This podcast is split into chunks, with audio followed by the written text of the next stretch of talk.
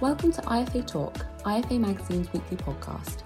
IFA Talk is for professional investors only. Thank you. Hi, everyone.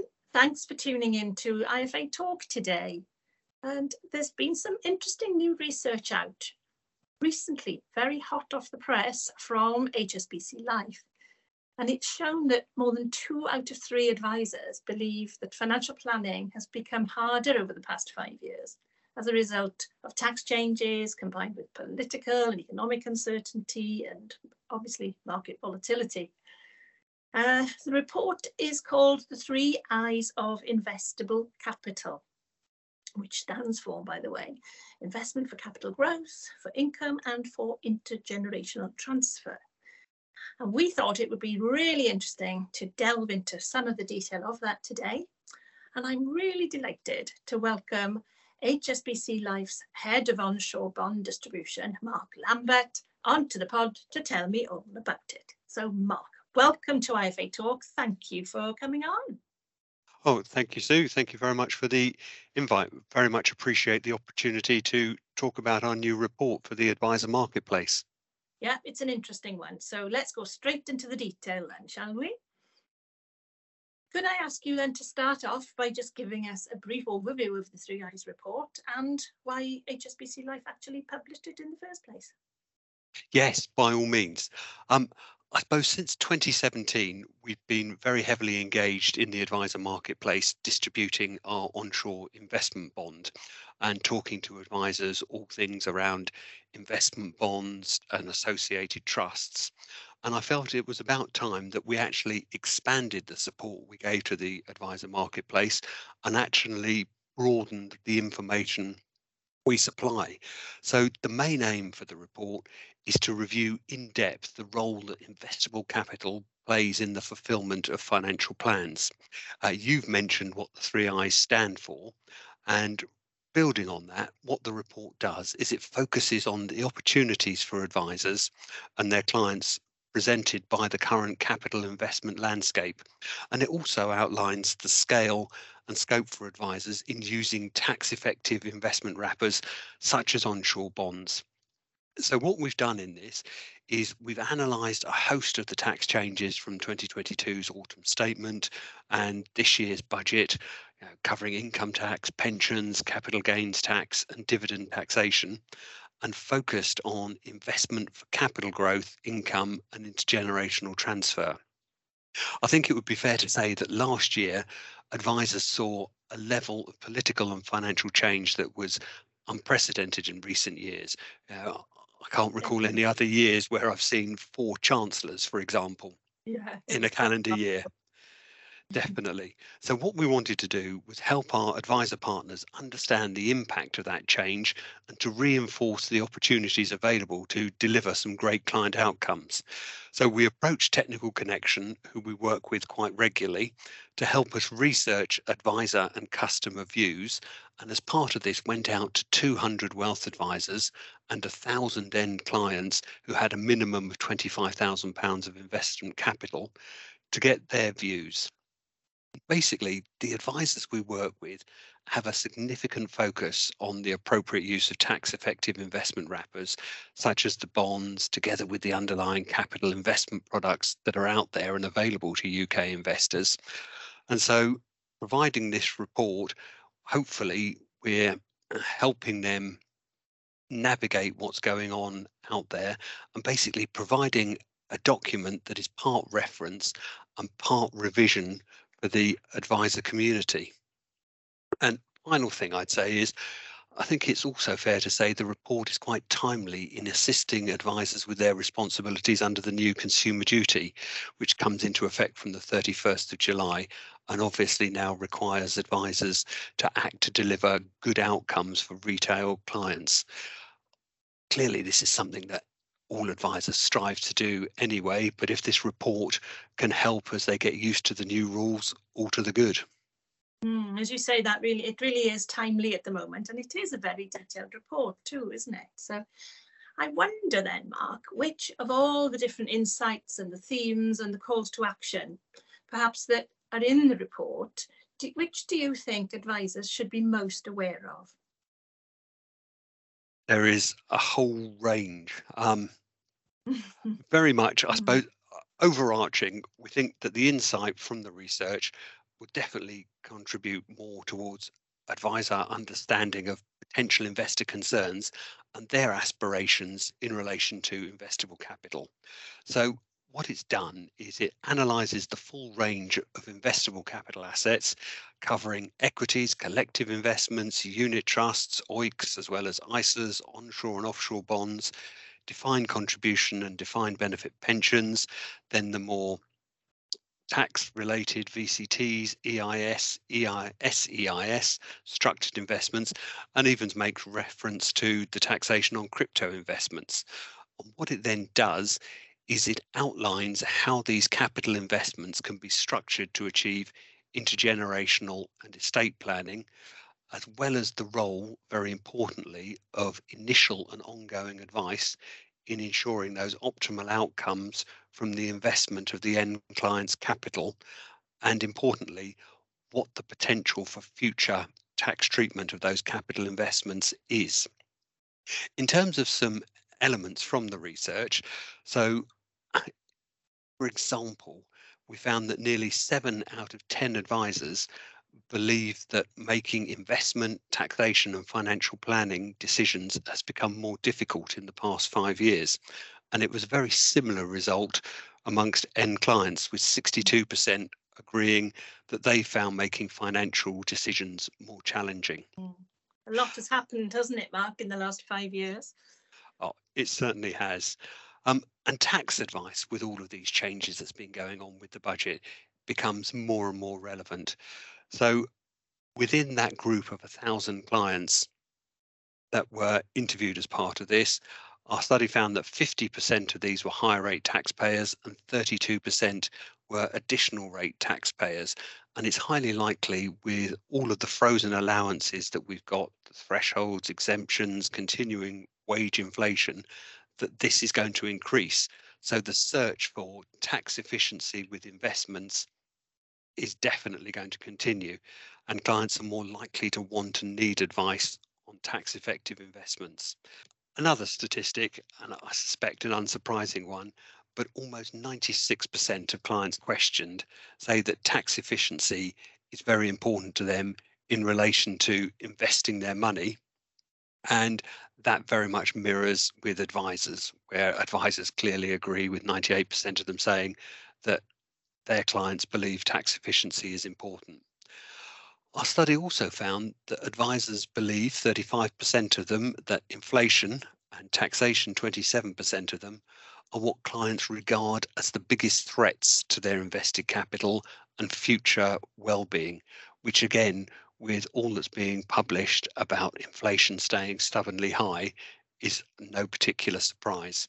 In terms of some learning for advisors, we found out during this research that of the 200 we interviewed, 61% told us that they routinely explain the benefit of tax deferment and tax management in relation to investments.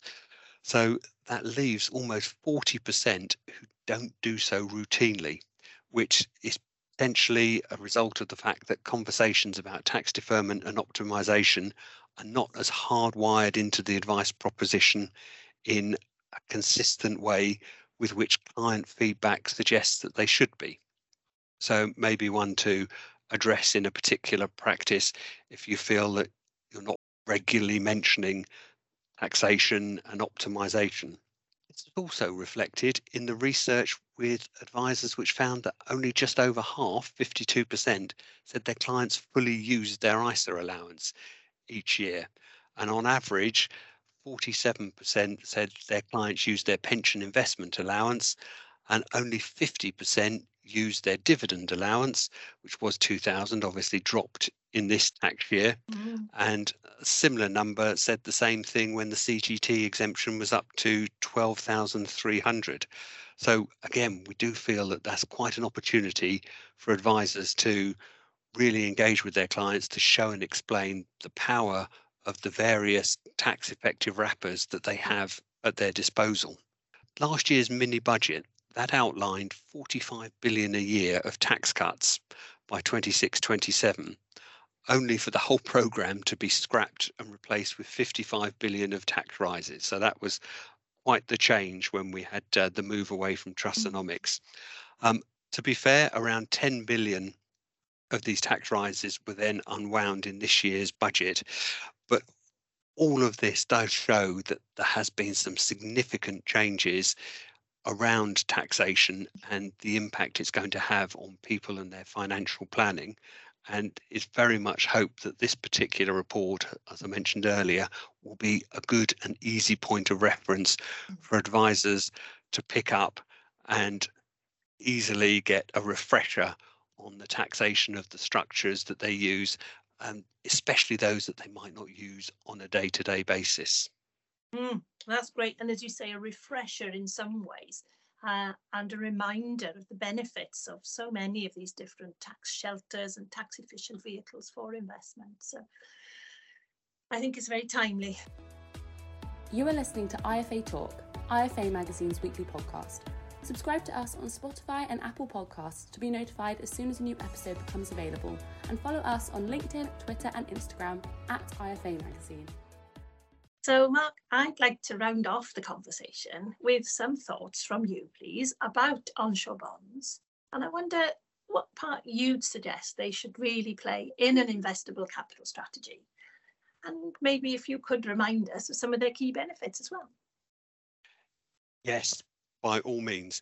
Um, we very much view bonds as an exceptionally flexible, tax effective investment wrapper.